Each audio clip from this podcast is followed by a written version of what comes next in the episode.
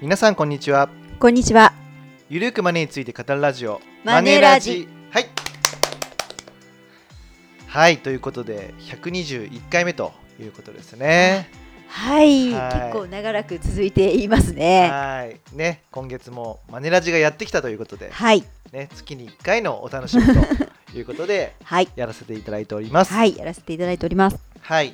まあね、ボイシーでは週2回か3回、うん、そうですね、うん、1回5分ぐらいやっていまして、はい、で、まあ、マネラジはね月1回になってしまったんですが、はい、まあ、だいたい20分から30分話してるという感じですね、うん、そうですね、うん、ゆるーくね本当にねゆるく、はい、話してる感じですね。ですね、はい。まあいろいろとね、もう衆議院選挙も終わって、うん、目玉となるイベントは一通り終わってしまったと、うんうんうん、とはいえね、今コロナが収束してきていて、まあ、経済が活性化に戻っていくというところですが、はい、まあ、そうなるとね、コロナによる緩和とか財政出動っていうのは止めないといけないので、まあ、そろそろねマーケットの暴落が起こってしまうのかなと。おー、うん、まあ、それは年内なのか年明けなのか、うんうん、まあ、こういうふうに言っててね、来年も起こらないということもあるんですけどもまあそれはマーケットはね、分からないですからね、うん、でもいずれ終わりが来るわけですよ、うん、はい、うんうん、うん、まあ、なのでいろいろと考えないといけないんですけれども、はい、で今日はですね何を話そうかなと考えていて、うんうん、で、まあ、浪費ですね。はい、浪費、はい、まあ、浪費は悪だみたいな、うんうんうん、消費浪費投資みたいなね、はい、うん、そういう風な話もあって、うん、浪費をしてたらお金がたまらないんだよと、うんうん、確かにその通りだと。そうですよね、うんうん、でもじゃあ浪費するのっていけないのかっていう、うん、ことを、ね、話していきたいなと思うんですよね、うんうん、高山さんどうですか、浪費してます？浪費は、はい、まあ、浪費って言っちゃうとあれなんですけども、まあ、でもお金、ちょっと声がでかいです。あ、すいません、すいません、はいはい、まあ、でもお金使うことは大好きですね。買い物とかも好きですし、うんうん、まあ、人から見ればそれ浪費じゃないっていうようなお金の使い方をする時も、まあ、少なくないかもしれないですね。いまだにある、いまだにあるかもしれないですね。昔はもっとしてましたか？もっとしてました、うん、かなりしてました。なるほど、はい、まあ、僕もですねやっぱり浪費は経験してるんですよ、うんうんうん、まあ、何が浪費だったかなっていろいろ思い出すと、僕はね結構ゲームが好きで、うん、うん、まあ、ゲームソフト買ったのは浪費だとは思わないんですけども、うん、アプリですよね。アプリの課金とかは浪費だったなと思うわけですよ、はいはいはい、うん、僕はねパズドラに結構ハマっていて、うんうん、はい、でそのクリスタルをね買うのに結構お金使っちゃったなっていう時期もあるわけですねはい、はい、うん、まあ、もちろんこれ会社員に入ってからなんですけども、うんうん、まあ、子供の時はそんなに浪費はするものではなかったんですけども、うん、やっぱりね子供の時にそういうふうにお金を十分に使えなかったとか、うん、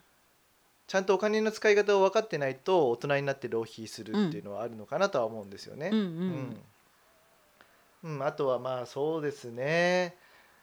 まあ、結構株とか FX で儲かった時に、うん、もう今はないですけど2チャンネルってあったじゃないですか、はいはいはい、そこでなんかこれだけは買っとけみたいな生活に役立つグッズみたいなのがあって、はい、うんうん、はい、そういうので、ね、家電とか、うん、ワンルームなのになんかね、うん、ルンバ買ったりとかすごいそういう無駄なお金は結構かけたことはあるかなと思うわけですよね、うん、はいはい。高山さんの場合はやっぱ洋服とかバッグとか、ね、そうですね、洋服とかバッグとか靴とか、うん、同じようなのをねなんかも買っちゃったりとかあと意外にUFO キャッチャーとかは結構好きで。あ、そうか、 UFO キャッチャー未だにしちゃってるな。やっちゃってますね。もう分かってるんですけどね、うん、結構何回やってもそう簡単には取れないよねというのは分かってるんですけど、うん、まあ、結構ね、そうですね、使っちゃうなっていうのがありますかね、まあ、だから僕ゲームセンターとかも好きだったから、うん、結構やってたわけですよ、はいはい、うん、そういうのも今思えば、うん、浪費だったかなと思うわけですね、うん、やっぱりある程度のお金までは楽しめる範囲で、はい、消費の範囲にしてもいいかなと思うんですよ、うんうんうん、でも使いすぎたらやっぱ浪費だったなということで、うん、でこの浪費っていうのは、まあ、今言ったようにどこかまでは消費でどこかまでは投資で、はい、どこからか浪費に変わるわけじゃないですか、うん、でここのまずどこから浪費になるのかっていう考えることが大切なのかなと思うんですね、はいはいはい、うん、で、まあ、例えばねも毎日ご飯は食べていかないといけないじゃないですか、うんうんうんうん、で普通に食べる、例えばスーパーで買ってきて、ご飯作って、はいはい、これは食費として消費でいいですよね。まあそうですね、うん、もう生きるために必要なものですからね。そうそう。でもまとめ買いで余った食材とかどうです、うん、それ浪費じゃないですか、うん、まあ使い切れなかったやつ無駄にしていますからね。そして廃棄しちゃうみたいな、うんはいはいはい、浪費ですよね、うんうんうん、でここでまず消費と浪費の違いが ありますよね。だからある程度そのなんだろう、費用対効果のことも考えて、うんうん、使い切れたりとか、うん、無理なくっていうところがまず消費の多分範囲だと思うんですよ。そうですね。そうそう。あとは価格以上の価値があるかとかそうじゃないかっていうのもあるかなと思いますけどね、うん、価格以上の価値があるかどうかとか、うん、あなるほどね、うん、価値と価格の比較ですね、うんうんうん、あとはその投資と浪費の違いっていうのも、うん、例えばジムとかで本当に痩せるとか筋肉つけるとか、うんはい、そういうのが達成できるために、うんまあ、毎月2万円かかるジムをね、うん、それを月2回とかじゃなくて、はい、もう週3回行く、うんうん、それでまあ自分の体がバキバキになる、はいはい、投資になると思うんですよ、はいはい、で投資になるっていうのはその後も健康が続いていくし、うんうん、筋肉つけると基礎代謝が上がるので、はい、痩せやすくなるじゃないですか、うんうんまあ、これ投資じゃないですか。あと健康で長く、はい、健康への投資ってことですね。働き続けられるしということで、うんうん、でもそれが月2回とかで全然いかないとか、うんっていうと1回1万円って高いじゃないですか。まあそうですよね、うん、で消費とも言えないですよね、うん、まあ浪費だなっていうところで、うん、多分ここの消費と浪費の違いと投資と浪費の違いっていうのはここは抑えないといけないと思うんですよ、うんうん、はいはい、っていうところはまず第一として、うん、あとはさっき言ったような僕たちの浪費を言いましたよね、はい、で浪費は経験した方がいいと思うんですよ、うんそう思いません？いや本当にね、うん、これは言い訳じゃないんですけれども、うん、やっぱりお金をたくさん使ってきたことによって、うん、あこの使い方失敗したなとかですね、うん、あこれは使い方良かったっていう、その判断基準の軸ができるのかなとは思うんですよね。お金を使って得られる満足を知るっていうことは大事だと思うんですよね、はいうんうんうん、でここはすごく大事な要素かなと思うんですよね。そうですね、やっぱりお金って使ったことによってハッピーになるかどうかって大きいじゃないですか、うん、でそれは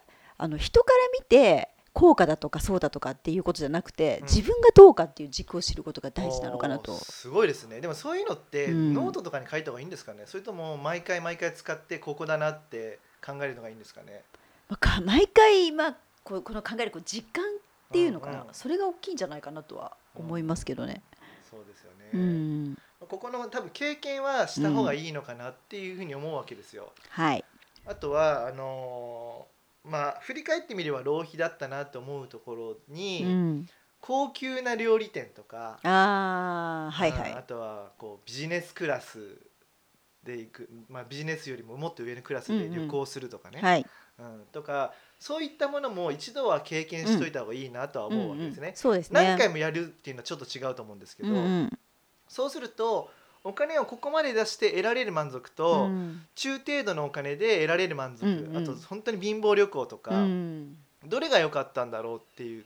経験大事だと思いません？そうですね、うんなんかね私の場合は昔OL やってた時に、うん、まだバブルの時だったので、うん、結構景気が良かったんですよね、うんうん、で私たちの時はブランドバッグを結構買うっていうのがステータスだったんですけど、うん、それも憧れていろんなブランドバッグ買ったんですけど、うん、実際買ってみるとこんな感じかっていう、うんうんうん、だったら普通にそこまで高くなくても、うんなんか普通の価格帯のバッグの方が使いやすいなとか、うん、っていうことが分かるっていうのもあるのかなとか思いましたね、うんうん、そうね、うん、だから、まあ、今一般的に言われてるのって自分の支出を消費浪費投資に分けようっていうことを言われてますよね、うんはい、と、うん、で、まあ、浪費を減らすっていう話なんですけども、はい、いつの間にか浪費になっていることの方が多いと思うんですよ、うんうん、でいつまにか浪費になっているっていうのは確かに見直してやめた方がいいんですけども、うん、意識して浪費に関してどうです？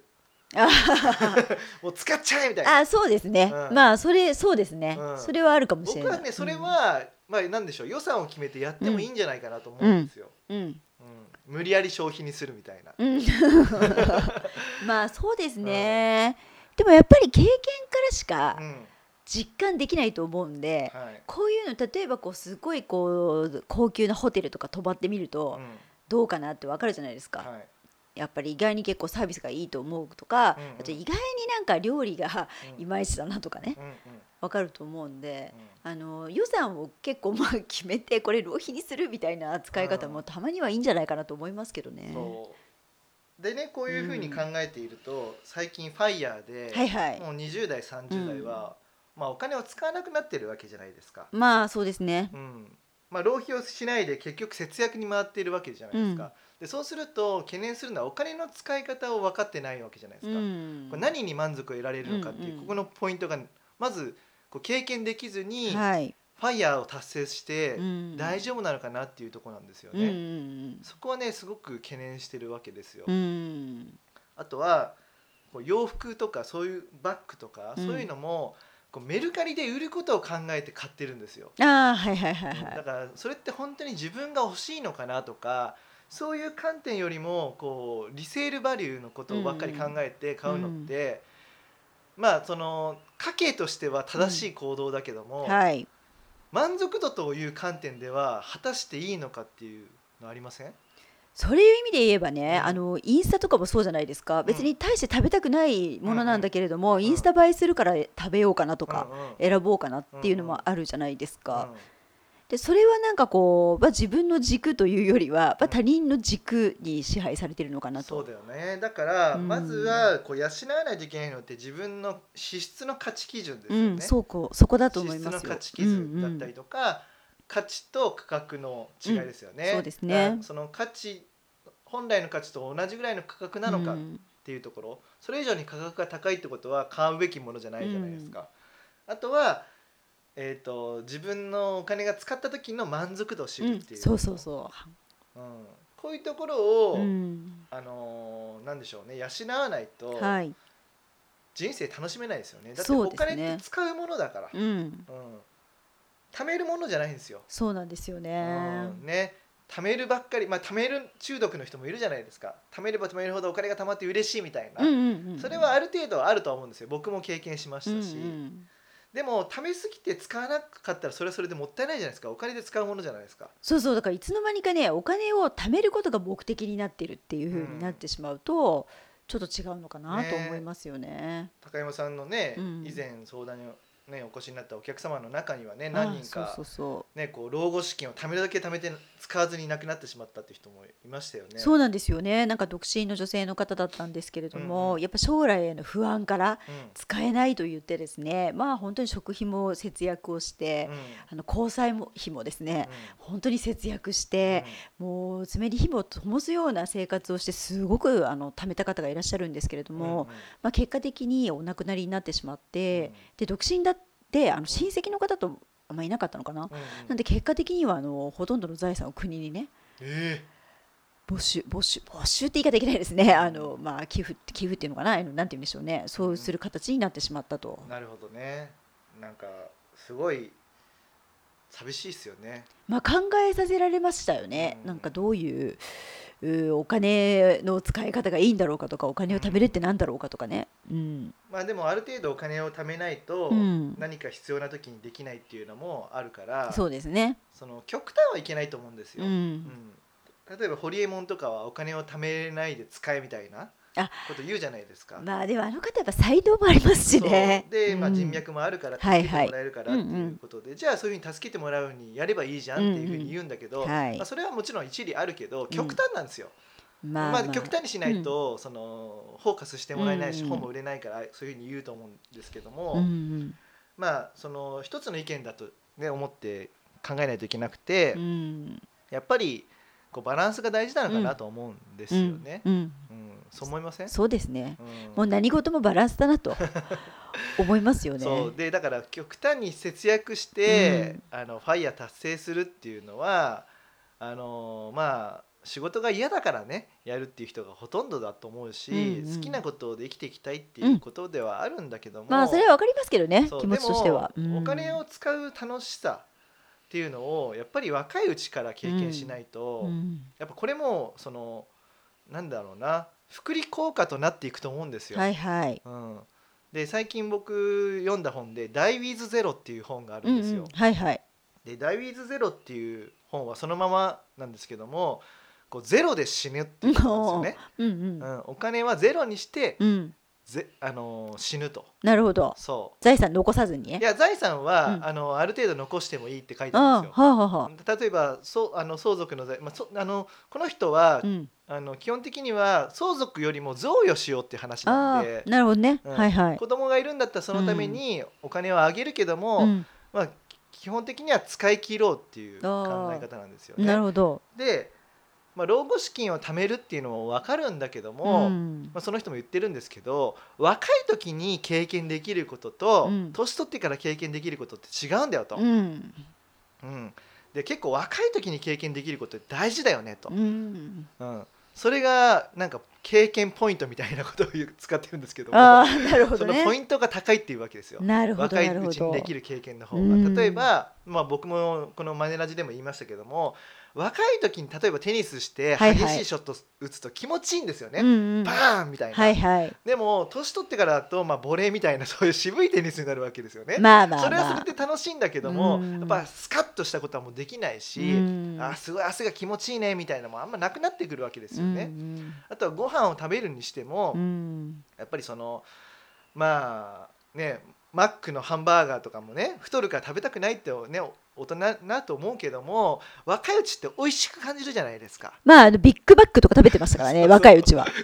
急に声で急に起きられましたでも今はもうちょっともう、はい、無理ですけど、はい、でもそういうのっていい経験じゃないですか。あとはそのDie with Zeroで話があるのは、若い時に貧乏旅行ってできるよねって話ですよ。あ若い時はね、なんかユースホステルに泊まって、はいはいはい、若い人たちだけでこう団体部屋で入って、はいはい、なんかいろいろ話すのって、うんうん、若いからこそできるわけじゃないですか。だから50代のおっさんがそこに入れないじゃないかっていうまあ確かになかなかそういう経験にお金を使えなかったのって、うんはいはい、もうただ後悔することで終わってしまうんですよと、うん、だからお金を使う時の価値が高いのって、うん、若いうちなんだって話なんですね。僕は本当にそうだと思っていまして、なるほど。で一応ねこの人はファイヤーにも触れてるんですよ、はいはい、ファイヤーのために経済的自立のシステムを使うのはいいと、うん、でも早期リタイアを早く目指したいがために今の、ね、時間を犠牲にしてお金を使わないっていうのは、うん、それは避けないといけないよねっていう話があるわけですよね、うん、まあそれ本当同感、そうファイヤーを目指したい気持ちも分かるし、うんはい、経済的自立のシステムを使わないといけないのも分かるし、はい、で一方で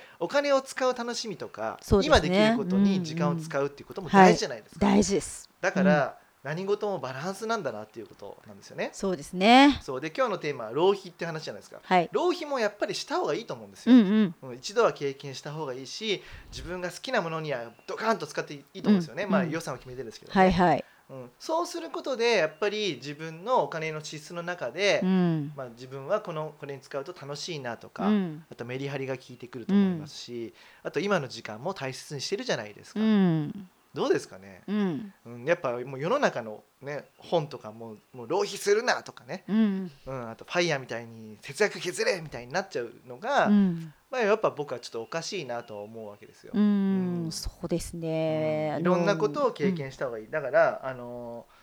まあ、高級料理店に一度は行っておくとか、うんうんはい、ハイクラスのものを試してみるサービスをやってみるとか、うん、一方でこうローコストでいけるものも試すってことですよね、うんうん、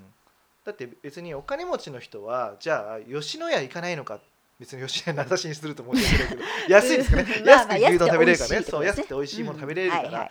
でもそういうとこ行ってるんですよ、うんうんうん、だから安いものを買わないとかじゃなくて、うん、費用対効果を見て、うん、あこれはいいなって思うものをやってるわけですよね、うん、だってマクドナルドビル・ゲイツ行ってますから、ねはいはいはい、そうだし、うんうん、そういうふうになんかいろいろとなんでしょうね、支出の価値基準を明確にして費用対効果を考えて使ってるわけですよ、うんうん、クーポンだって使うんですよ、まあまあそうですよね、ケチじゃないんですよ、うんうん、とか、まあ、そういうことをちょっと皆さんなんでしょうね、浪費が一概にダメっていうのは僕は誤りだと思うので、うん、やっぱ一度は経験した方がいいし、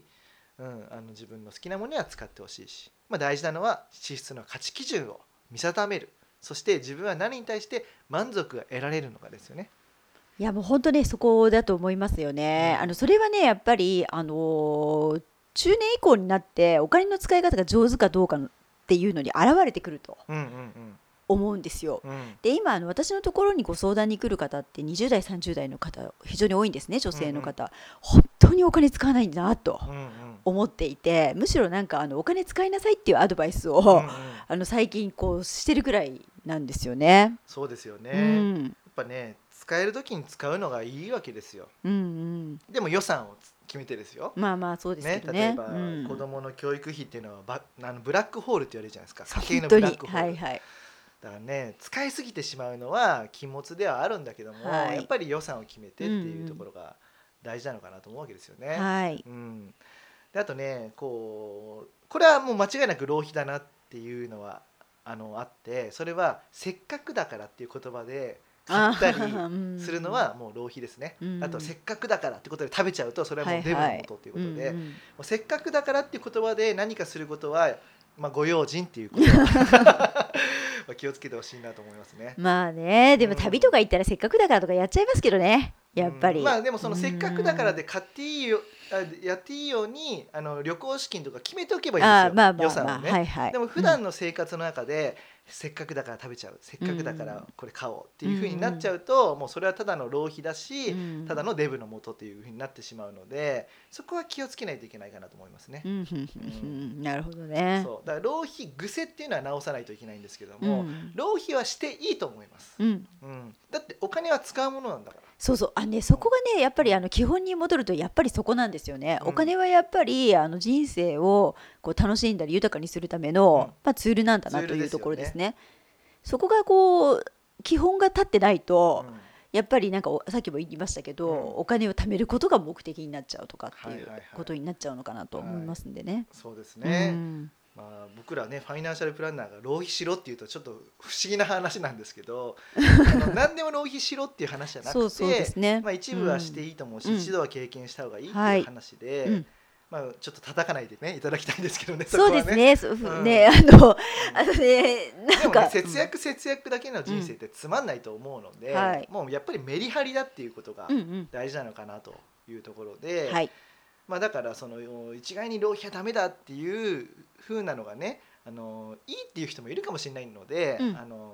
必ずこれが正しいっていうわけじゃないんですけども、はいまあ、僕らの考えではそうだよということで。そうですね、まあ、だからこういう考え方もあるんだっていうことで、はいはい、皆さんがどうお感じになっていただけるかなというところだと思いますけどね。そうですね、まあ、緩く語れる、ねはいうん、ラジオなんでダラダラっと話してるんですけども、はいうんうんまあ、皆さんね思うことがあれば、うん、こうメールでね教えていただいてもいいですし、はいうんうんはいまあ、ツイッターでねこうなんかフォローというか、まあ、コメントしていただいてもいいですし、うん、いろいろとご意見くださいということで、はい、まあねまあ僕はね結構お金使うのはゲームソフトは結構買っちゃうかもしれないですね。あと漫画、はいはいはい、でもこれは浪費じゃないのかなと思ってます。浪費とも違うんじゃないですかね、うん、でも他人から見れば浪費に見えるかもしれない。あ、まあ、あと買う時に、うん、ブワッと買うからですでも自分にとっていいからってことでいくらでも買うとそれは浪費ですよね、うん、だから予算を決めた方がいいっていうことは付け加えておきたいというところですね、はいはい、あとはまあ UFO キャッチャーとかもやっちゃってますよねいや UFO キャッチャーはねもう本当に、うん、僕ねあれですよ入社試験の履歴書とかに趣味特技で UFO キャッチャーって書いてましたからまあでもあれもね特技の領域に入ると思いますよ。ちゃんと取れるようになってくると。そ